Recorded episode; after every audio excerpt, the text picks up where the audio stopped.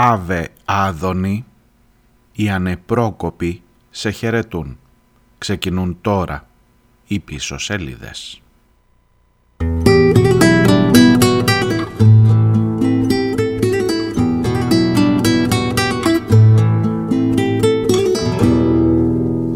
Το ξέρουνε τα ελάτια, τα πλατάνια, ίδιος μ' αυτά περήφανος τιτός.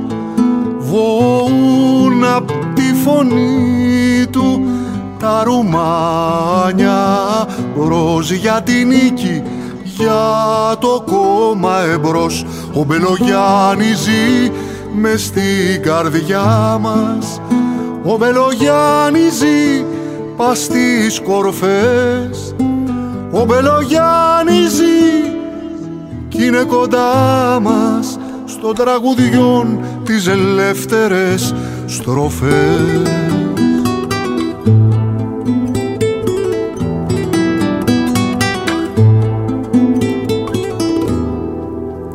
Ζει σ' όλους τους καιρούς, σ' όλους τους τόπους, το κάθε σπίτι, σπίτι του δικό. Ζει ο Μπελογιάννης, ζει με τους ανθρώπους που χτίζουν ένα κόσμο σοσιαλιστικό. Ο Μπελογιάννης ζει μες στην καρδιά μας, ο Μπελογιάννης ζει πας στις κορφές, ο Μπελογιάννης ζει κι είναι κοντά μας στο τραγουδιόν τις ελεύθερες στροφές.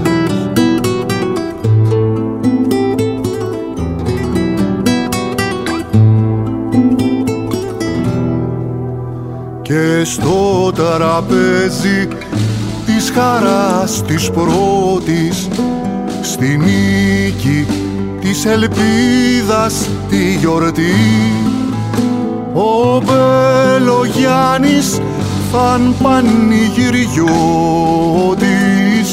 με κόκκινο γαρίφαλο σταυτί.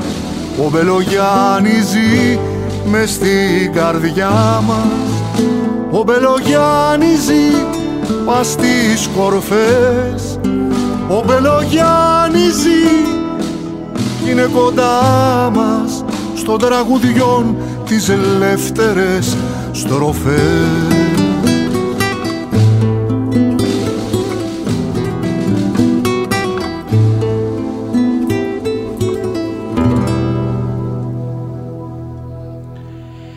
Γεια σας, καλώς ήρθατε. Είμαστε στην 5η 30 Μαρτίου. Ακούτε πίσω σελίδες. Είμαι ο Μάριος Διονέλης. Κοιτάξτε, με την επέτειο τη σημερινή θα προχωρούσα σχετικά γρήγορα, γιατί αυτή δεν είναι μια ιστορική εκπομπή, δεν φιλοδοξεί να παίξει τέτοιο ρόλο. Ιστορική εννοώ να αναφέρεται στην ιστορία, όχι ιστορική αυτή καθ' αυτή. Και έχει και μία επικαιρότητα να σχολιάσει που κανονικά πρέπει να φτιάξεις μία σκαλέτα με τα θέματα, με αυτά που είναι αυτή τη στιγμή στην πρώτη γραμμή της επικαιρότητας και ίσως και λίγο πιο πίσω για να δικαιώνεις και τον τίτλο, πίσω σελίδες, και να πιάνεις εκείνα τα θέματα που μπορεί να είναι χρήσιμα για όσους σου κάνουν την τιμή για μία ώρα να σε ακούσουν. Θα έπαιζε το τραγούδι για τον Μπελογιάννη, σαν σήμερα 30 Μαρτίου 1952, δολοφονείται από το εκτελεστικό απόσπασμα, ημέρα Κυριακή, ούτε οι Γερμανοί, οι Ναζί δεν έκαναν εκτελέσεις την Κυριακή, αλλά δεν είναι το θέμα της ημέρας, είναι το θέμα του γιατί εκτελέστηκε ο Μπελογιάννης 71 χρόνια πριν, μαζί με τον Δημήτρη Μπάτσι, με τον Νίκο Καλούμενο και τον Ηλία Αργυριάδη, στο Γουδί πίσω από το νοσοκομείο Σωτηρία. Που λέτε θα τελείωνε η αναφορά μου αυτή μάλλον με το τραγούδι, και ειδικά από αυτή την εκτέλεση νομίζω την εξαιρετική, φυσικά το έχει πει και η Μαρία Δημητριάδη, αλλά εδώ νομίζω ο Τζίμις Πανούσης είναι μία από τις πολύ σημαντικές στιγμές στο έργο του, έφυγε και αυτός πρόσφατα. Λοιπόν, και θα τελείωνε εδώ και θα πήγαινα παρακάτω να σας πω εκλογές, που κινούμαστε, που είμαστε ακριβώς, ο Μιτσοτάκης που κάτι είπε για τερατογένεσεις, ότι υπάρχει περίπτωση, λέει, να έχουμε τερατογένεση, εννοεί ΣΥΡΙΖΑ, ΠΑΣΟΚ, ΜΕΡΑ. Τουλάχιστον το ΜΕΡΑ δεν το ρώτησε κανείς, είπε όχι, δεν θα είναι. Αλλά τέλος πάντων έτσι το βλέπει ο Μητσοτάκης, αυτό είναι το φόβητρο, αυτό είναι το τέρας που θέλει να δείξει για να τον ψηφίσουνε. Που λέτε θα πήγαινε λίγο παρακάτω, φυσικά οι εξελίξεις στα θέματα του σιδηροδρομικού δυστυχήματος και το κατά πόσο, δεν θα κουραστώ, θεωρήστε τη σημερινή εκπομπή παρένθεση λίγο σε αυτό, γιατί έχω άλλο λόγο. Δεν θα κουραστώ να το λέω ότι δεν, και δεν το λέω εγώ, το λένε οι ίδιοι εργαζόμενοι, δεν έχουν ξεκινήσει με ασφάλεια τα τρένα, δεν εγγυάται κανείς και θα το ξεχάσουμε πολύ γρήγορα. Το χρέος που έχουμε απέναντι στους 57 ανθρώπους που χάθηκαν να φτιάξουμε τα τρένα σε αυτή τη χώρα. Κλείνω την παρένθεση, γιατί θέλω να ανοίξω μία... Τι να σας πω, παρένθεση, δεν ξέρω πού μπορεί να χωρέσει το θράσος, η ανέδεια, η αφθάδεια, η ντροπή πραγματικά της ελληνικής πολιτικής,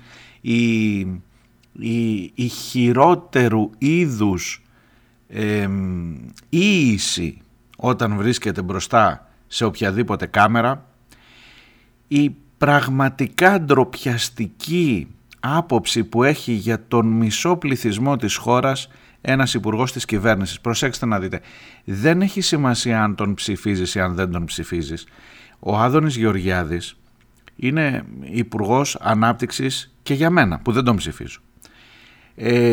Θέλω να πω ότι υπάρχει ένα στοιχειώδες δεδομένο και κτημένο πολιτικού πολιτισμού που λέει ότι όσο αντιπαρατηθέμεθα, διαφωνούμε, πλακωνόμαστε, ναι. Αλλά όταν θα γίνεις υπουργός, θα είσαι υπουργός όλων που να πάρει ο διάολος και των αριστερών. Λοιπόν, κοιτάξτε, υπάρχουν τόσα πολλά προβληματικά σημεία. Πάντα με τον Γεωργιάδη, πάντα ζορίζομαι, προβληματίζομαι ότι στην ουσία και τώρα που θα μεταδώσω αυτό το ηχητικό του, το ηχητικό, το ντροπιαστικό πραγματικά για την μισή Ελλάδα,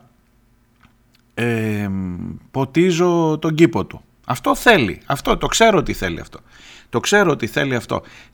Υπολογίζει ότι όταν θα μπει το βράδυ τη χοντράδα, την άλλη μέρα θα παίζουν τη χοντράδα του κυρίως οι αντίπαλοι που τους αφορά. Κυρίως από μένα μπορεί να περιμένει ή από τα μέσα, εν πάση περιπτώσει που είναι σε μια διαφορετική πολιτική θέση από αυτόν, να αναδείξουν το πόσο πολύ μπορεί να προσβάλλει την μισή Ελλάδα, τους μισούς Έλληνες, με τα λόγια του.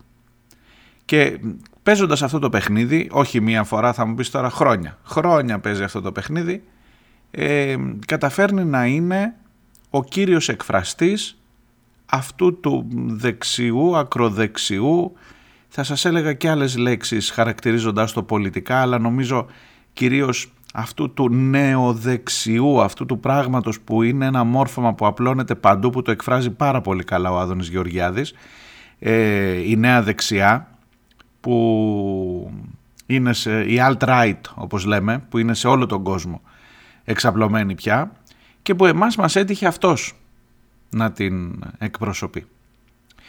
Λοιπόν, προφανώς έρχομαι σε μία εκπομπή σήμερα που θα είναι διαφορετική, που θα βάλει ένα διάλειμμα, τυχαίνει να πέφτει πάνω στην επέτειο της δολοφονίας του Μπελογιάννη και να έρχεται ο Άδωνης Γεωργιάδης να πει ότι αν είστε αριστεροί σε αυτή τη χώρα, είστε, τι να σας πω, χαραμοφάιδες, γρουσούζιδες, επειδή το λέει το λεξικό, λέει, καθίστε να σας βάλω να μην τον επαναλαμβάνω δύο φορές, γιατί αν δεν το έχετε ακούσει, νομίζω τουλάχιστον ας ξέρουμε για τι πράγμα μιλάμε. Ξέροντας, αναγνωρίζοντας ότι ποτίζω λίγο τον κήπο του, αλλά μετά έχω να ποτίσω πολύ τον δικό μας. Η αριστερή είναι μόνο για ανεπρόκοπη πράγματα, δεν μπορεί να κάνουν πράγματα της προκοπής. Ξέρετε, η ελληνική γλώσσα που είναι μαγική, αν ανοίξετε το λεξικό Liddell Scott, είναι το πιο γνωστό λεξικό αρχαίων ελληνικών στον κόσμο. Δεν είναι δικό μου. Αυτό θα σου πω, δεν είναι δικό μου. Είναι Liddell Scott, το νούμερο 1 λεξικό ελληνικής γλώσσας στον πλανήτη. Όπου πιο πανεπιστήμιο του κόμου και να πάτε, να μάθετε αρχαία ελληνικά, αυτό το λεξικό θα δείτε. Αν πάτε λοιπόν στη λέξη δεξιός, κάνε το πείραμα να το δεις. Δεξιός. Δεξιός. Να. Αλλά μεταφορικά. Ο ευίωνος, ο εργατικός, ο ιδιοφυής, ο αποτελεσματικός. Αριστερός. Μεταφορικά. Ο άχρηστος, ο ανεπρόκοπος, ο μπουρσούζης. Αυτό είναι στα ελληνικά. Αυτό σημαίνει στα ελληνικά δεξιός αριστερός. Είχε να κάνει φυσικά τότε στην αρχαιότητα με το που έρχονταν τα πουλιά. Αυτή είναι η πραγματικότητα. Άρα, αν ο Ιωνός ήταν αίσιος ή απέσιος. Αίσιος ο δεξιός, απέσιος ο αριστερός. Κατάλαβες τώρα ότι αυτόν τον άνθρωπο τον έχεις υπουργό ανάπτυξης. Αυτόν τον άνθρωπο, αν είσαι ένας επιχειρηματίας, αν έχεις ένα μαγαζί και είσαι αριστερός, αυτός είναι ο υπουργός που σε εκπροσωπεί σήμερα. Αυτός είναι ο εκπρόσωπος της πολιτείας για τα θέματά σου. Είναι ο εκπρόσωπος ο οποίος θα έρθει να σε αντιμετωπίσει ισότιμα. Είναι ο εκπρόσωπος ο οποίος ως ελληνική πολιτεία εγγυάται την ίση, την ισότιμη, την δίκαιη μεταχείριση των πολιτών, έχοντας αυτήν ακριβώς την άποψη, αυτές τις απόψεις. Και πάνω από αυτόν φυσικά, για να μην τα ξεχνάμε, είναι και ένας πρωθυπουργός, ο οποίος τον ανέχεται, τον κανακεύει, τον έχει ως το κακό σκυλί του συστήματος σήμερα, τον ανέχεται να είναι όλη τη μέρα στις τηλεοράσεις, αναρωτιέμαι πότε υπουργεύει ακριβώς ο Άδωνης. Αυτός είναι όμως ο υπουργός που εκπροσωπεί και σένα. Άνθρωπε αριστερέ, δεν ξέρω αν σε πήρες τόσους χαρακτηρισμούς. Ανεπρόκοπος, γρουσούζης. Λοιπόν, κοιτάξτε, από το να θυμώσω εγώ ξανά και να απαντήσω εγώ σε αυτά, και επειδή είναι η μέρα τέτοια, εγώ από την ταινία «Ο άνθρωπος με το γαρίφαλο» θα επιλέξω να μεταδώσω ολόκληρο το απόσπασμα εκείνης της απολογίας του Μπελογιάννη. Το κείμενο της απολογίας του Μπελογιάννη είναι το πραγματικό κείμενο. Στην ταινία φυσικά έχουμε αναπαράσταση της δίκης αυτής. Η ταινία είναι του 1980. Νίκος Τζίμας, ο σκηνοθέτης. Νομίζω αυτά τα λόγια είναι ό,τι καλύτερο, ό,τι μπορεί να απαντήσει καλύτερα για το ποιοι είναι οι ανεπρόκοποι, για το τι προσέφεραν και προσφέρουν αυτοί οι ανεπρόκοποι σε αυτή τη χώρα που έφτασε να έχει υπουργό αυτόν τον τύπο, για το πώς ακριβώς έχει διαμορφωθεί η ιστορία αυτής της χώρας και πώς φτάσαμε και μέχρι το 1952 που διαδραματίζεται υποτίθεται η ταινία, αλλά και μέχρι το 2023. Κύριε Άδωνη. Νίκος Μπελογιάννης.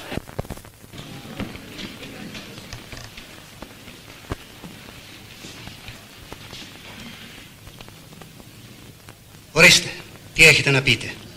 Κύριοι δικαστές, η δίκη αυτή δεν είναι παρά μια καινούργια έκδοση της προηγούμενης. Μια έκδοση βελτιωμένη και επιτελικά πιο οργανωμένη. Μόνο που απογοήτευσε πολλούς. Όδιν εν όρος και έτε και μην. Η αλήθεια βρίσκεται μακριά, όπως ήταν και στην προηγούμενη δίκη. Οι φοβερές αποκαλύψεις που εσείς είχατε υποσχεθεί στους δημοσιογράφους δεν έγιναν. Λοιπόν, για ποιο πράγμα και σε ποιον πρέπει να απαντήσω? Κατηγορούμαστε για προδότες και κατάσκοποι. Τι ηρωνία. Η απολογία του νεαρού μας συντρόφου θα μπορούσε να ήταν απολογία του καθενός από τους κατηγορουμένους. Γιατί όλοι μας λίγο πολύ έχουμε μια παρόμοια ιστορία.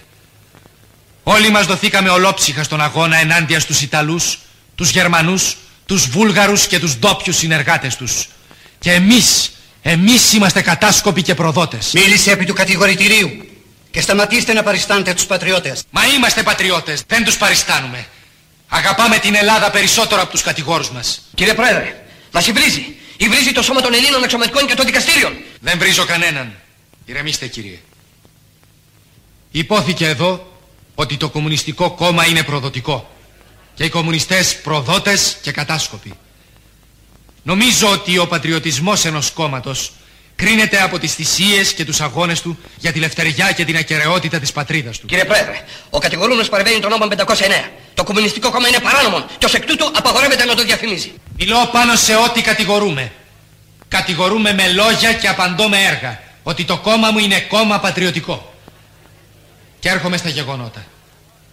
Όταν πάτησαν τα χώματά μας οι Γερμανοί, ή αυτού μεγαλειώτης ο βασιλεύς με την κυβέρνησή του, εγκατέλειψαν τη χώρα και το λαό στην τύχη τους. Άφησαν κλεισμένους στις φυλακές, στη διάθεση των κατακτητών, εκατοντάδες πολιτικούς κρατούμενους, μαζί και εμένα. Αποδράσαμε. Και όσοι από μας σώθηκαν μπήκαν αμέσως στην αντίσταση. Ιδρύσαμε το Εθνικό Απελευθερωτικό Μέτωπο, το ΕΑΜ. Στην αρχή της γερμανικής κατοχής, το 1/7 του πληθυσμού πέθανε από την πείνα. Το ξέρετε, ήταν μια αληθινή γενοκτονία. Το έθνος ήταν σε κίνδυνο. Σε τούτη την κρίσιμη στιγμή ήρθε το ΕΑΜ να σηκώσει τον ετοιμοθάνατο λαό μας. Να τον ψυχώσει, να του θυμίσει πώς κερδίζεται η ζωή και η ελευθεριά. Και οι κομμουνιστές ήταν η καρδιά, ήταν η ψυχή του ΕΑΜ. Το κόμμα μας δεν έχει ανάγκη να ζητήσει τίτλους πατριωτισμού από κανέναν. Τους έχει κερδίσει με το αίμα του και με τα όπλα του. Κυρίως με τα όπλα του. Κυρίως με το αίμα του. Θυμηθείτε τους 200 που του φεκίστηκαν στην Κεσαριανή, τους 400 της Κοκκινιάς, τους 110 του Κούρνοβο, τη μαρτυρική Ηλέκτρα ή την ηρωική Σταθοπούλου που έφραξε με τα στήθη της στο γερμανικό τάγκ. Έτσι αγαπάμε εμείς την Ελλάδα. Με την καρδιά μας και με το αίμα μας. Ποιος πράκτορας των ξένων θα δίνει τη ζωή του τόσο ανιστερόβουλα όπως τη δίνουν χιλιάδες κομμουνιστές. Οι θυσίες τους μόνο με εκείνες των πρώτων χριστιανών μπορούν να συγκριθούν. Και οι χριστιανοί είχαν την ελπίδα πως θα κερδίσουν τη βασιλεία των ουρανών. Ενώ οι κομμουνιστές θυσιάζονται για ένα καλύτερο αύριο που δεν θα χαρούν οι ίδιοι. Ποιος πράκτορας των ξένων θα δίνει τη ζωή του για μια τόσο μεγάλη υπόθεση. Επαναλαμβάνεται μονότονα ότι είμαστε κατάσκοποι και προδότες. Όχι κύριοι, είμαστε Έλληνες που αγωνιζόμαστε χωρίς να γνωρίσουμε ύπνο, χωρίς να γνωρίσουμε ξεκούραση, για να προφτάσουμε την αυγή και το αύριο και να δημιουργήσουμε νέους χρόνους και εποχές στον πόη των ονείρων μας, στον πόη των ανθρώπων.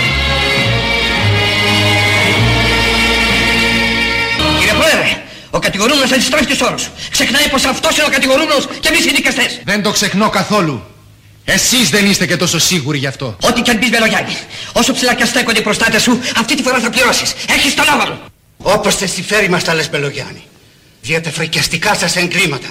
Δια την πηγάδα του Μελιγαλά, την οποία να γεμίσατε με πτώματα εθνικοφρόνων Ελλήνων, δεν μας λες τίποτα. Θα μιλήσω και για τον εμφύλιο, κύριε Πρόεδρε. Μόνο επειδή στέγνωσε το στόμα μου. Θα παρακαλούσα να μου επιτραπεί να έχω ένα ποτήρι νερό. Δεν θα το κάνουμε καφενείο εδώ. Τελείωνε. Δεν πειράζει. Ο εμφύλιος πόλεμος, κύριε Πρόεδρε, είναι μια μεγάλη, ίσως η πιο μεγάλη συμφορά που μπορεί να πλήξει ένα λαό. Οποιοςδήποτε παίρνει μέρος σε αυτόν, από οποιαδήποτε πλευρά, είναι αναγκασμένος να κάνει πράξεις για τις οποίες δεν μπορεί να καυχηθεί. Δεν λέω πως δεν κάναμε λάθη εμείς. Κάναμε, το παραδέχομαι. Αλλά δεν είναι η παράταξη που μας δικάζει η αναμάρτητη. Της δικής της πολιτικής έργο είναι ο εμφύλιος. Το κόμμα μας μετά την απελευθέρωση μπορούσε να πάρει την αρχή, γιατί είχε την πλειοψηφία του λαού με το μέρος του. Προτίμησε τον ομαλό δημοκρατικό δρόμο για να συσπηρωθεί το έθνος ολόκληρο σε μια προσπάθεια να ανορθωθεί η χώρα από τα ερείπια που της άφησε η ναζιστική κατοχή. Η ξενόδουλη όμως ολιγαρχία, η άκρα δεξιά και οι ξένοι διάλεξαν τον δρόμο του διχασμού. Αιματοκύλησαν την Ελλάδα. Τη γέμισαν τάφους, ερείπια και δυστυχία. Ο εμφύλιος είναι το μεγάλο έγκλημα της μυσαλόδοξης άκρας δεξιάς, εμπνευσμένο, καθοδηγημένο και πληρωμένο από επίσημους και ανεπίσημους συμμαχικούς παράγοντες. Παράγοντες που είχαν κάθε συμφέρον να συντριβεί το μοναδικό αντιστασιακό κίνημα του ελληνικού λαού. Το μόνο ικανό να φράξει το δρόμο στους παλιούς και νέους απεικιοκράτες. Τελικά, με τη βοήθεια των ξένων νικήσατε. Και τι την κάνατε μετά αυτή τη νίκη? Την ποτίσατε με άλλο αίμα. Τη σκεπάσατε με το όνειδος των νησιών εξόντωσης και με τις δίκες για κατασκοπία. Πού θα οδηγήσει αυτός ο δρόμος? Ασφαλώς σε καινούργιες συμφορές. Η 6η και η 7η ολομέλεια του κόμματός μας ρίχνουν όλο το βάρος στην ειρήνευση του τόπου, στο ψωμί και στις ελευθερίες του λαού μας. Αυτό το μήνυμα ήρθα να φέρω στην Ελλάδα. Και απευθύνομαι από αυτό εδώ το εδόλιο σε όλους τους τιμημένους Έλληνες, σε όλους τους ελεύθερους ανθρώπους, και τους καλώ να ενωθούμε. Είναι ανάγκη να εμποδίσουμε να επικρατήσουν οι υπηρέτες των Γερμανών, που σήμερα έγιναν υπηρέτες των Αμερικάνων. Είναι ανάγκη να εμποδίσουμε να υποδουλωθεί η χώρα στους ιμπεριαλιστές της Ουάσιγκτον. Γι' αυτό αγωνιστήκαμε οι σύντροφοί μου και εγώ. Και γι' αυτό θα πεθάνουμε. Στο πρόσωπό μας σκοτώνεται την ειρήνευση και τη λευτεριά αυτού του τόπου. Για το άτομό μου δεν ζητώ την επιοικιά σας. Θα αντιμετωπίσω στοικά το εκτελεστικό απόσπασμα. Τίποτε άλλο δεν έχω να προσθέσω. Λοιπόν, αυτή είναι η ανεπρόκοπη αυτής εδώ της χώρας και καλό είναι να βάζουμε τα πράγματα στη θέση τους. Ξέρω ότι βαραίνει το κλίμα, είμαστε και σε προεκλογική περίοδο. Διαλέγουν, είτε μιλώντας για τέρατα, είτε μιλώντας για ανεπρόκοπους, γρουσούζιδες, είτε μεταξύ σοβαρού και αστείου, διαλέγουν την ένταση αυτή, η οποία ένταση αυτή νομίζω ότι το λιγότερο που πρέπει να κάνουμε είναι να μην την αφήσουμε αναπάντητη. Αυτός που έπαιξε τον Νίκο Μπελογιάννη είναι ο καθηγητής και πρόεδρος του τμήματος, πρώην πρόεδρος του τμήματος Ιταλικής Φιλολογίας του Πανεπιστημίου Θεσσαλονίκης, ο Φίβος Γκικόπουλος, που δεν ήταν ηθοποιός φυσικά, και η ταινία, όπως σας είπα, ήταν του Νίκου Τζάρα, «Ο άνθρωπος με το γαρίφαλο», με μουσική του Μίκη Θεοδωράκη φυσικά, και μεταξύ άλλων παίζει ο Πέτρος Φυσούν, ο Μάνος Κατράκης και πάρα πολλοί άλλοι σημαντικοί ηθοποιοί. Του 1980 του Νίκου Τζίμα η ταινία. Στα δύο επόμενα που θα μας πάνε μέχρι το διάλειμμα είναι τραγούδια που έχουν εμπνευστεί ή έχουν αφιερωθεί είτε από την απολογία του Νίκου Μπελογιάννη, το επόμενο είναι το «Μην καρτεράτε» του Θωμά Μπακαλάκου, και μετά είναι το τραγούδι που λέγεται «Αφιερωμένο» από τους Κοινούς Θνητούς, που μιλάει για πάρα πολλά και για τον Νίκο Μπελογιάννη. Και λόγω της ημέρας και λόγω της ανέδειας και της ύβρεως του Αδόνιδος.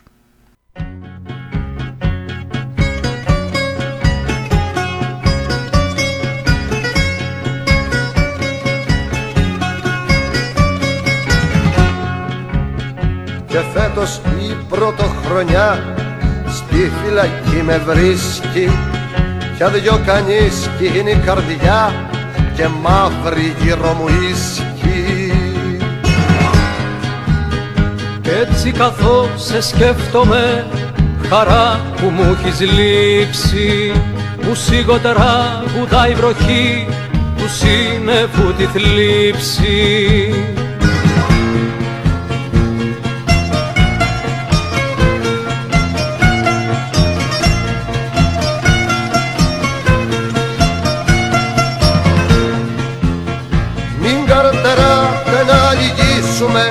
Μήτε για μια στιγμή, μη δώσω στην κακοκαιριά λιγάει το κυπαρίσι. Έχουμε τη ζωή πολύ, πάρα πολύ αγαπήσει. Έχουμε τη ζωή πολύ, πάρα πολύ αγαπήσει.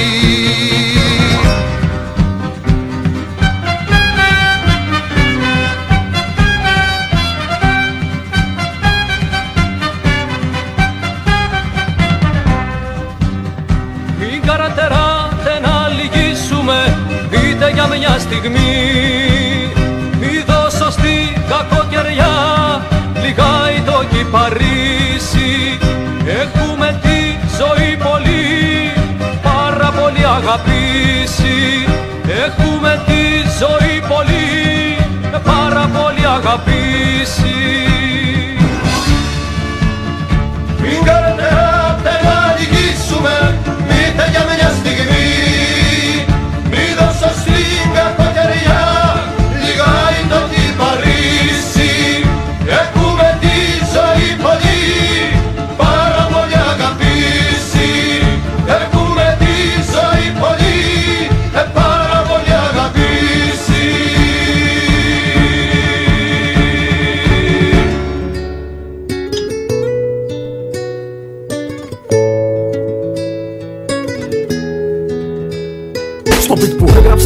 Θα πάρω και θα χαρίσω το τραγούδιο που γουστάρω. Τίτλο και νόημα δεν έψαξα για να βρω. Μια ρήμα κόκκινη πάνω σε φωτό μαύρο. Συναίσθημα παράξενο αλλά καθόλου ξένο. Να ζω την ίδια ώρα που πεθαίνω. Μη με παρεξηγείς για ό,τι δεις γραμμένο, σε όσους μου έρχεται εδώ στο αφιερωμένο. Σ' αυτούς που αλήθεια γεννηθήκαν πριν πεθάνουν, στους πιτσιρικάδες που δεν θέλουνε ποτέ να χάνουν, στους τρελούς και ανισόρροπους της κάθε γειτονιάς, στο φευγάτο που το ψάχνει ο φωνιάς, στον ποιητή που ήταν πάντοτε στιχάκι, στο κακό το μαθητή που όμως δεν έγραφε σκονάκι. Σ' όσους δεν καρφώσαν και σ' όσους καρφωθήκαν, σ' όσους παίξαν στη φωτιά και δεν καήκαν, σ' όσους ξυπνήσαν από τον ύπνο του δικαίου και δεν τρόμαξαν θανάσιμα τους άλλους υπνοβάτες. Μα τους βγάλαν τις γραβάτες που είχαν φίδια στο λαιμό, φορεμένες από κάποιο αφεντικό. Σ' όλα τα αδέρφια και σ' όλα τα αλάνια που βρεθήκαν λαβωμένα απ' τα κρατικά τους δάνια. Και για σας χιλιακουσμένοι Αλέξη και Μιχάλη, τα ονόματα σας φέρες του λαού μας τη σκανδάλη.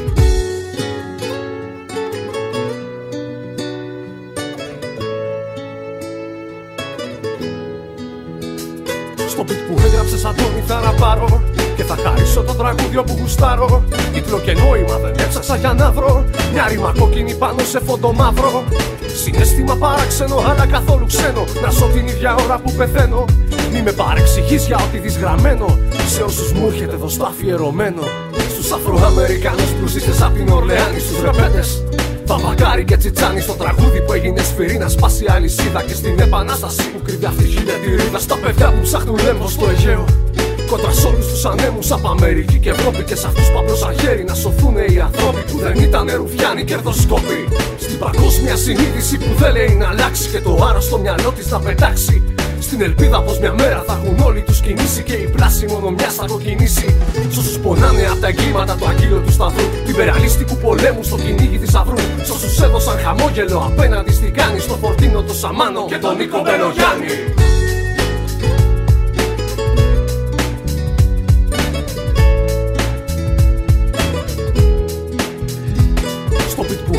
Αντώνη θα ραπάρω και θα χαρίσω το τραγούδιο που γουστάρω. Τίτλο και νόημα δεν έψαξα για να βρω, μια ρήμα κόκκινη πάνω σε φόντο μαύρο. Συναίσθημα παράξενο αλλά καθόλου ξένο, να ζω την ίδια ώρα που πεθαίνω.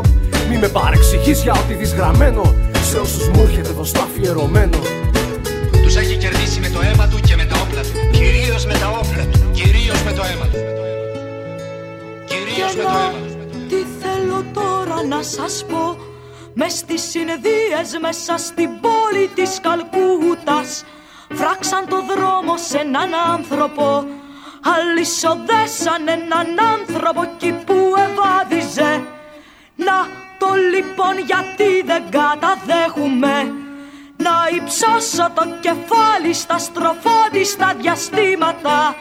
Θα πείτε τα άστρα είναι μακριά κι η γη μας τόσο δα μικρή. Το λοιπόν ότι και να είναι τα άστρα, εγώ τη γλώσσα μου τους βγάζω. Για μένα το λοιπόν το πιο εκπληκτικό, πιο επιβλητικό, πιο μυστηριακό και πιο μεγάλο, είναι ένας άνθρωπος που τον ποδίζουν να βαδίζει, είναι ένας άνθρωπος που τον αλυσοδένουνε, είναι ένας άνθρωπος που τον ποδίζουν να βαδίζει, είναι ένας άνθρωπος που τον αλυσοδένουνε, είναι ένας άνθρωπος που τον ποδίζουν να βαδίζει, είναι ένας άνθρωπος που τον αλυσοδένουνε, είναι ένας άνθρωπος που τον ποδίζουν να βαδίζει, είναι ένας άνθρωπος που τον αλυσοδένουνε, είναι ένας άνθρωπος που τον ποδίζουν να βαδίζει, είναι ένας άνθρωπος που τον αλυσοδένουνε, είναι ένας άνθρωπος που τον ποδίζουν να βαδίζει, είναι ένας άνθρωπος που τον αλυσοδένουνε.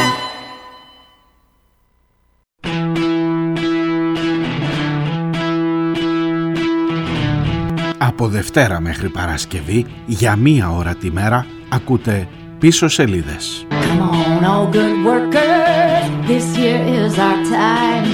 Now there's folks in Washington who care what's on our minds.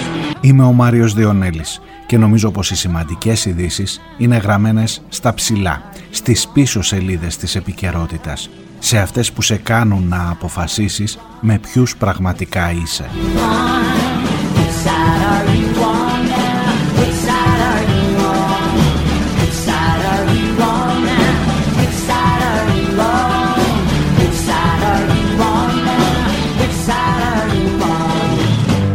Σας περιμένω Δευτέρα με Παρασκευή για μία ώρα κάθε μέρα. Πίσω σελίδες.gr.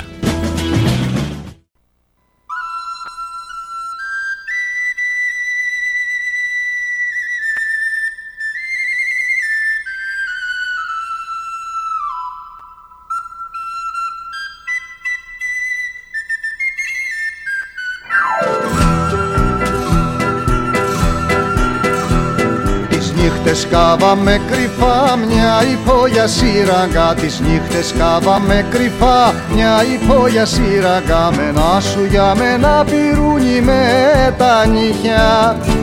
Σκάβαμε τις πέτρες ξέροντας πως θα φτάσουμε το πολύ ως τη θάλασσα.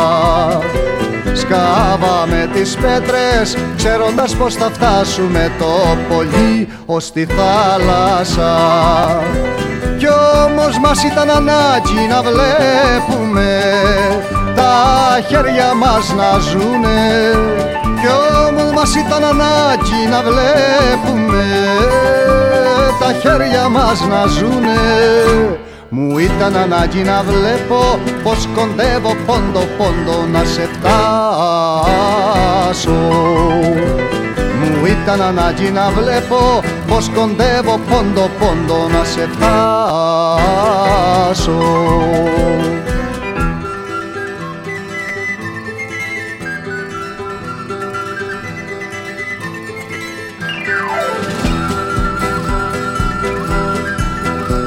Τις νύχτες κάβαμε κρυφά μια υπόγεια σύραγγα. Τις νύχτες κάβαμε κρυφά μια υπόγεια σύραγγα. Μένα σου για μένα πυρούνι με τα νύχια. Σκάβαμε τις πέτρες ξέροντας πως θα φτάσουμε το πολύ ως τη θάλασσα. Σκάβαμε τις πέτρες ξέροντας πως θα φτάσουμε το πολύ ως τη θάλασσα. Κι όμως μας ήταν ανάγκη να βλέπουμε τα χέρια μας να ζουνε. Κι όμως μας ήταν ανάγκη να βλέπουμε τα χέρια μας να ζουνε. Μου ήταν ανάγκη να βλέπω πως κοντεύω πόντο πόντο να σε φτάσω. Μου ήταν ανάγκη να βλέπω πως κοντεύω πόντο πόντο να σε φτάσω.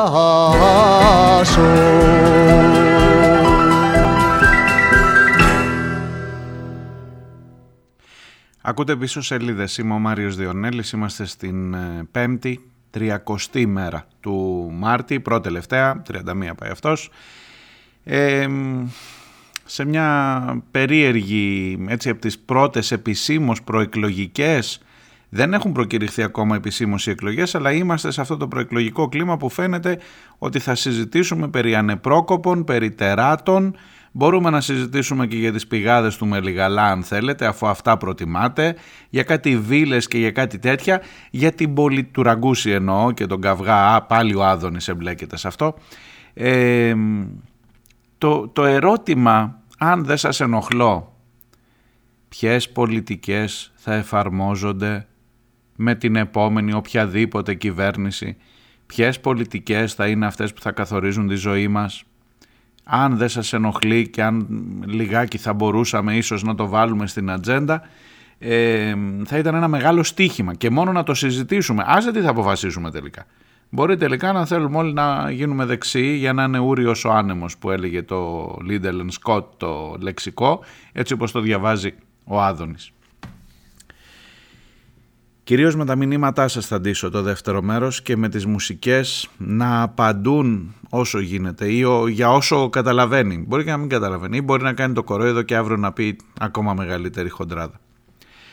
Η Νούλη που πάντα κοιτάει το ημερολόγιο ασφαλώς αναφέρεται στην 30η Μάρτη του 1952, μέρα που κατά την διάρκεια της κατοχής, μέρα Κυριακή, ακόμα και οι Γερμανοί Ναζί δεν έκαναν εκτελέσεις πριν ακόμα χαράξει μέσα στο σκοτάδι στις 4 και 12 τα χαράματα σαν κοινός δολοφόνος το κράτος των Γερμανοτσολιάδων, αυτών που πλέον είχαν ντυθεί Αμερικανοτσολιάδες, το κράτος των Μαυραγορητών, αυτών που έχτιζαν νέους παρθενώνες στην Μακρόνησο προχωρούσε στο στιγερό έγκλημα. Νίκος Μπελογιάννης, Δημήτρης Μπάτσης, Νίκος Καλούμενος, Ηλίας Αργυριάδης πέφτουν νεκροί από τις σφαίρες του εκτελεστικού αποσπάσματος. Ο Μπελογιάννης απέναντι στα όπλα των δολοφόνων του έστρεψε το δικό του όπλο. Αυτό που ακούσαμε στην απολογία του, ένα γαρίφαλο φυσικά και τρεις κουβέντες. Αγωνιζόμαστε για να προφτάσουμε την αυγή και το αύριο, για να δημιουργήσουμε νέους χρόνους και εποχές στον πόη των ονείρων μας, στον πόη των ανθρώπων. Έτσι αγαπάμε εμείς την Ελλάδα, με την καρδιά μας και με το αίμα μας, μου γράφει η Νούλη. Μου αντιγράφει μάλλον και από ένα άρθρο σχετικό του Νίκου Μπογιόπουλου στον ημεροδρόμο. Σε άλλα σας μηνύματα, στο θέμα αυτό μετά του τουρισμού που συζητάμε τις τελευταίες ημέρες, που είναι φυσικό να σας έχει κεντρήσει το ενδιαφέρον, η φίλη Ειρήνη μου γράφει, δηλαδή από όλες τις απαγορεύσεις οι καμπάνες μείνανε τελικά αυτού, καμπάνες κότες 1-0. Ο φίλος ο Χαράλαμπος από την Σκόπελο μου γράφει, κάθε καλοκαίρι για να αποφεύγω τους καυγάδες από 15 Ιουλίου ως τέλος Αυγούστου παίρνω τον κόκορα στο σπίτι σε κλουβί. Και δεν αστειεύεται καθόλου, πολύ σοβαρά το λέει.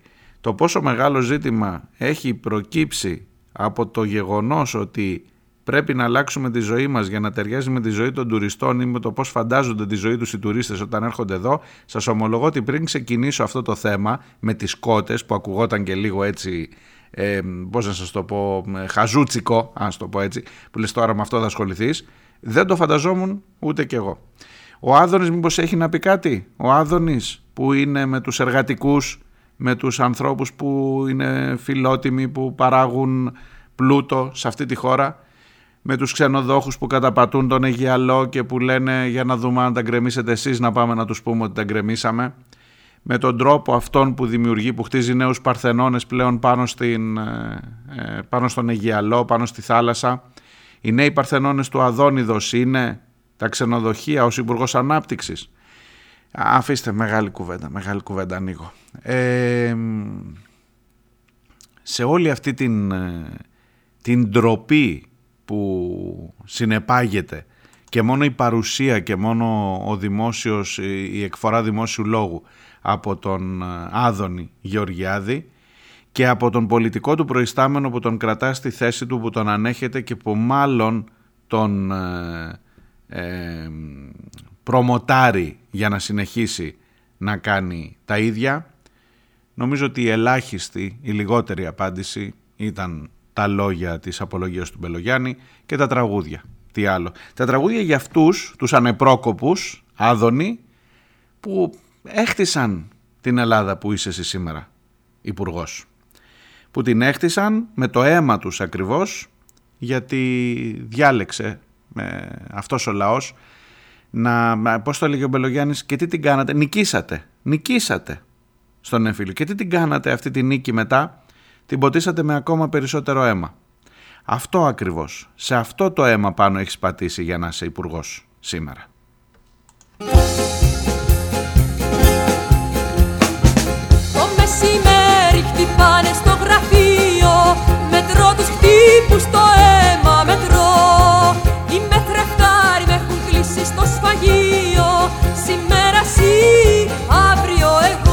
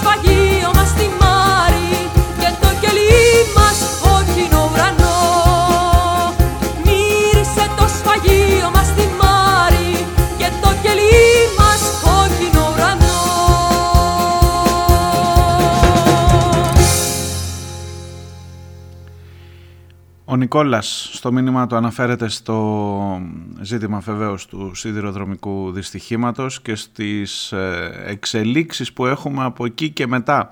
Πάνω απ' όλα μας νοιάζει η ανθρώπινη ζωή και μου βάζει αυτή τη φράση σε εισαγωγικά. Φυσικά και ήταν, το ξέραμε ότι ήταν η πρώτη σας έγνοια ο αριθμός των νεκρών, μικρότερος ή μεγαλύτερος από το μάτι. Άπαξ και τη βγάλανε στα τέτοια σας μετά. Ας περπατήσουν από τη Λάρισα μέχρι την Αθήνα. Θεωρείς ντροπή ότι παραποίησαν τις ερωτήσεις θύματος, μου λέει ο Νικόλας. Οι τύποι από την πρώτη μέρα κάνουν επικοινωνιακή διαχείριση. Υπάρχει ένα πρόβλημα με αυτές τις δύο λέξεις. Είναι τραγικά πυκνές και ο κόσμος ακόμα και όταν τις ακούει τις προσπερνάει γρήγορα. Από την πρώτη μέρα κοιτάζουν ποιες αποδείξεις να εξαφανίσουν. Όποιες δεν μπορούν να εξαφανίσουν, να τις κρύψουν. Πώς θα το παρουσιάσουν ώστε να μην τους κράζει ο κόσμος και σε ποιον θα το ρίξουν.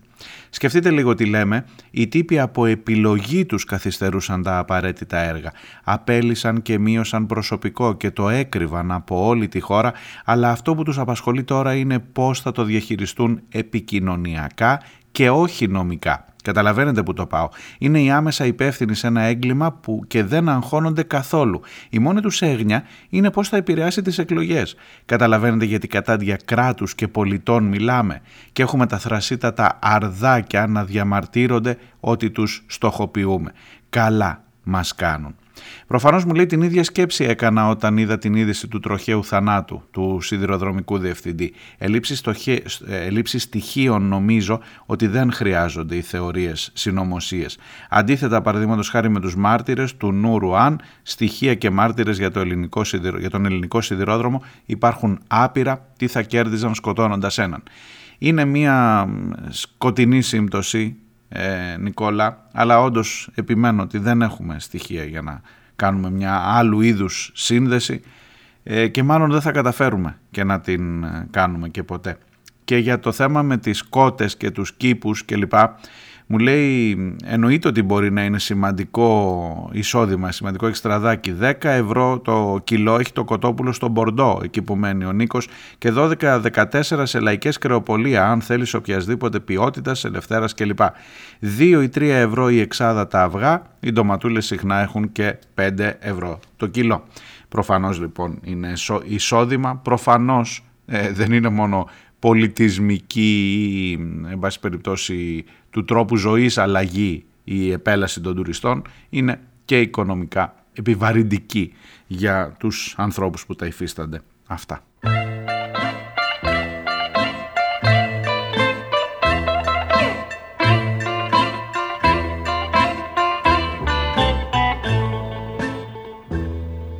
Μες στην υπόγεια την ταβέρνα, μες σε καπνούς και σε βρυσιές, απάνω στρίγκλιζε η λατέρνα, όλη παρέα πίναμε ψες.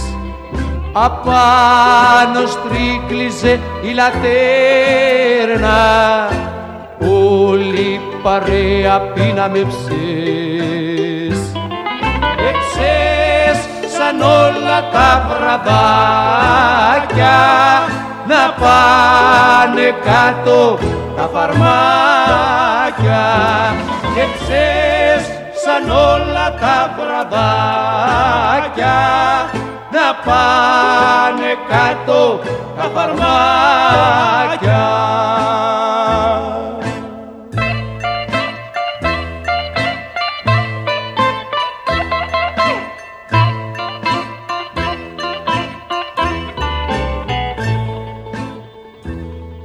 Σφιγγόταν ένας πλάι στον άλλον και κάπου ευτούσε κατά γης, όπως ο βάσανο μεγάλο, ο βάσανο είναι της ζωής, όπως ο βάσανο μεγάλο, το βάσανο είναι της ζωής. Όσο κι ο νους να τυραννιέται, άσπρη η μέρα δε δεν θυμιέται, όσο κι ο νους να τυραννιέται, άσπρην ημέρα δεν θυμιέται.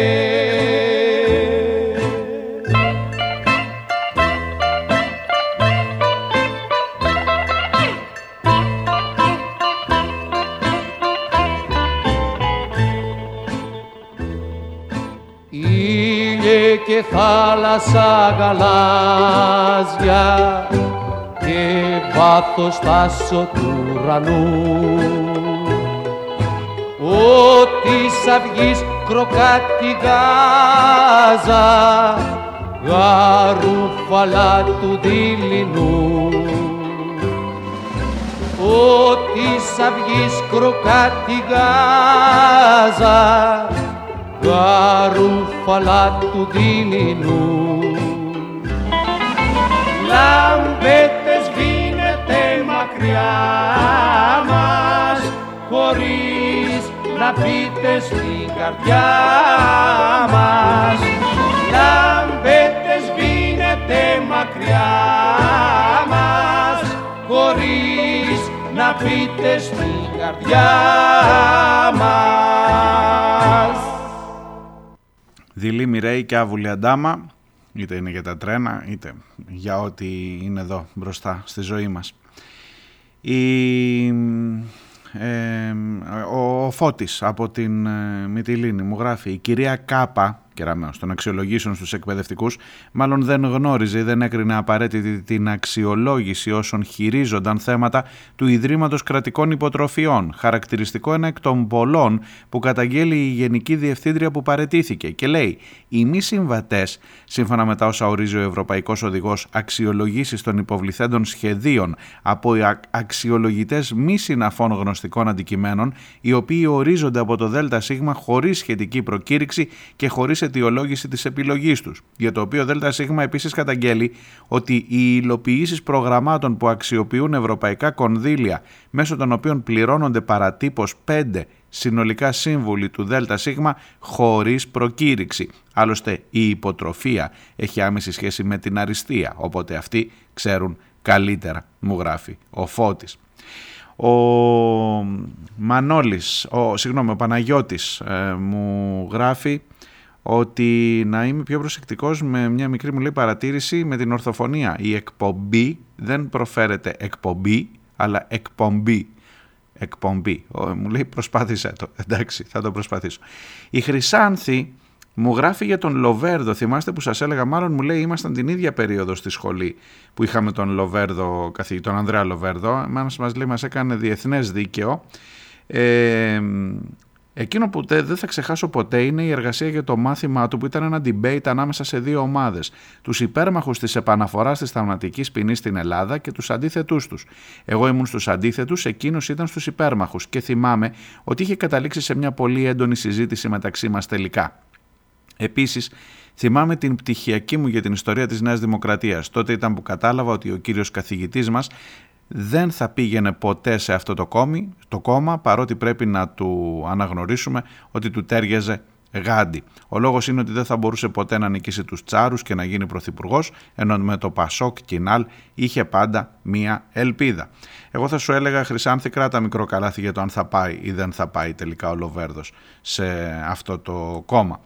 Ο Αντώνης από την αρχαία Ολυμπία μου γράφει για το θέμα με τον τουρισμό. Θα σου εκφράσω, μου λέει, συμπυκνωμένη την άποψή μου στους παρακάτω στίχους, ελπίζοντας τα οικόσιτα πουλιά να μας δείξουν τον δρόμο για να πάψουμε εμείς να είμαστε κότες. Δώσε θάρρος στον τουρίστα να σε βγάλει από τη λίστα και αν τον αφήσεις στη χώρα σου να κάνει πάρτι, σύντομα θα σε βγάλει και από το χάρτη. Η Χρυσούλα από την Ρόδο μου λέει επίσης, μου στέλνει επίσης ένα κείμενο, ένα άρθρο για τα θέματα που έχουν να κάνουν με τα κοτόπουλα και για το πώς, λέει, είπα κοτόπουλο φτιαγμένο στο εργαστήριο, πήρε έγκριση να πωλείται στα σούπερ μάρκετ, πήγε στην επόμενη φάση της αναφοράς στα πουλερικά. Και επίσης μου σημειώνει ότι δεν θεωρεί τον εαυτό της συνωμοσιολόγο. Βέβαια βλέπεις εδώ και τι γίνεται. Και μου γράφει, μου στέλνει και μια φωτογραφία με δύο φυλακισμένους που λέει γιατί είσαι μέσα, και ο άλλος λέει είχα κότες στην αυλή. Στα μηνύματά σας επίσης βλέπω το μήνυμα της Βάσος, η οποία μου λέει ότι ακούγοντας την εκπομπή θυμήθηκα τις αγελάδες της Ελβετίας αλλά και τη λίπανση των χωραφιών τους με κοπριά. Σ' όποιον αρέσουμε και τους άλλους δεν θα μπορέσουμε, και μιλάμε για χωριά που σε έκταση φτάνουν αρκετές φορές στις δικές μας πόλεις. Το είδα, το έζησα και για να πω την αλήθεια μου άρεσε, λέει η Βάσο. Ο φίλος ο Ηλίας μου γράφει «Πονηρός ο Κούλης, εκλογές 21 Πέμπτου και αν χρειαστούν δεύτερες αρχές Ιουλίου, οπότε η νεολαία θα είναι σεζόν ή και διακοπές. Εκεί δηλαδή στην ηλικιακή ομάδα όπου θα τα πάει χάλια τους βγάζει εκτός παιχνιδιού, ενώ το παπουδαριό από τις 7 το πρωί θα είναι στα εκλογικά τμήματα, μην τους πιάσει και η ζέστη». Ηλία, έχεις απόλυτο δίκιο, είναι ένα τεράστιο ζήτημα, ήδη υπάρχει μια τροπολογία κατατεθειμένη, δεν θα περάσει, δεν τους συμφέρει. Αλλά υπάρχει τροπολογία κατατεθειμένη για να μπορέσουν να ψηφίσουν οι άνθρωποι αυτοί στους τόπους που θα βρίσκονται το καλοκαίρι. Προφανώς θεωρώ ότι θα έχει την σύμπραξη των παρατάξεων της αριστεράς, ότι δεν είναι επειδή έχει κατατεθεί μόνο από το ΜΕΡΑ25. Θεωρώ ότι αυτομάτως θα την υπερασπιστούν και τα υπόλοιπα κόμματα. Δεν θα περάσει, γιατί δεν πρόκειται ο Μιτσοτάκης. Προφανώς έχεις δίκιο, γι' αυτό ακριβώς το κάνει, για να μπορέσει να ελέγξει την ψήφο ή να αποκλείσει την ψήφο των νεότερων ανθρώπων. Και ο Αντώνης, ακόμα ένα μήνυμα από τον Αντώνη που απαντά στο μήνυμα του Κωνσταντίνου για το θέμα των παρελάσεων, μια που ερχόμαστε από την επέτειο που ήταν το Σάββατο. Μου λέει, με αφορμή το μήνυμα του Κωνσταντίνου θέλω να πω τα εξής. Με σημεάκια, τυμπανοκρουσίες και θλιβερές παρουσίες ανδρικέλων σε εξέδρες επισήμων, δυστυχώς όχι μόνο δεν αποδίδουμε τιμές, απέναντίας ντροπιάζουμε κιόλας αυτούς που καμονόμαστε ότι τιμούμε. Η καθιέρωση των παρελάσεων, μηδέ των μαθητικών εξαιρουμένων, είναι επινόηση της πολιτείας προκειμένου εν είδη πλυντηρίου να ξεπλένει κάθε χρόνο την ντροπή για τον τρόπο που συμπεριφέρθηκε στους πραγματικούς ήρωες της πατρίδας και επιπροσθέτως να γίνει κτήμα στη συνείδηση του λαού ότι έτσι ολοκληρώνεται το χρέος μας προς αυτούς. Όχι όμως, 10 φορές όχι. Οι νεκροί ήρωες τιμώνται μόνο όταν ο αγώνας τους συνεχίζεται. Χρέος μας λοιπόν προς αυτούς είναι να παλεύουμε όποτε και όταν αυτό απαιτείται, στους χώρους δουλειάς, σε πλατείες, σε συγκεντρώσεις, σε συλλαλητήρια, και πάντα αλληλέγγυοι προς τον συνάνθρωπό μας, ούτως ώστε να συμβάλλουμε κι εμείς από την πλευρά μας για τα παιδιά μας, για ένα καλύτερο αύριο. Η υποταγή κοντεύει να γίνει συνήθεια, όχι άλλος σανό στα καθημερινά γεύματα. Ας αποδοκιμάσουμε κάθε παρλαπίπα πολιτικού που μας υποτιμά και να μην επενδύουμε σε κανένα σωτήρα. Ο σωτήρας μας είμαστε εμείς και ο διπλανός μας. Και αυτό πρέπει να είναι η σημαία μας, γιατί η σημαία δίχως αγώνα δεν έχει κανένα νόημα. Άλλωστε, έχει παρατηρηθεί ότι όσο πιο μεγάλη η σημαία στο μπαλκόνι, τόσο πιο μικρή η βιβλιοθήκη στο σαλόνι. Πηγαίνουμε σιγά σιγά προς το τέλος. Υπό το βάρος των προσβολών του Αδόνιδος, αλλά πάντα κοντύτερα στους δικούς μας φίλους, σε αυτούς τους περίεργους, τους ανεπρόκοπους, έτσι όπως θέλει να τους λέει ο Άδωνης, αυτούς τους οποίους θα προτιμούμε πάντα. Να είστε καλά, να προσέχετε και να παραμένετε ανεπρόκοποι με την έννοια του Αδόνιδος.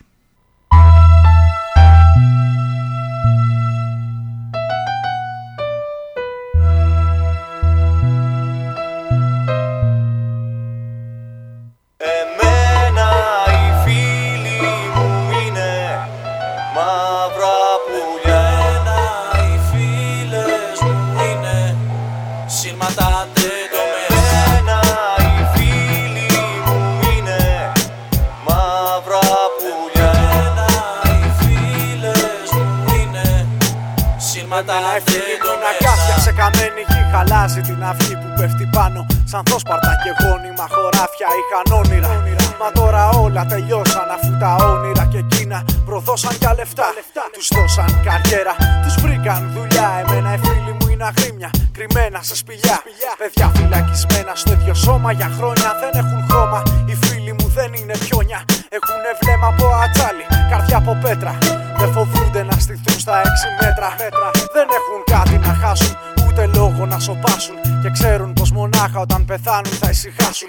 Οι φίλοι μου είναι μαύρα πουλιά, πετούν ψηλά. Σε σύρματα καλά τεντωμένα και σκουριασμένα. Σπάνε τα νεύρα σε κάτι πλάσματα δειλά. Δεν ασχολούνται με σκουλίκια, στη γη θα μένα. Οι φίλοι μου είναι δέβιλοι, θεριά στοιχιά τρελή. Μοιάζουν με μαύρα πουλιά, κρυμμένα στο ίδιο κελί. Είμαστε ψάρια νεκρά, σε ψαράδων καλάθια. Αλλά κι απάνω στο κεφάλι του Χριστού αγκάθια. Εμένα οι φίλοι μου είναι μαύρα πουλιά.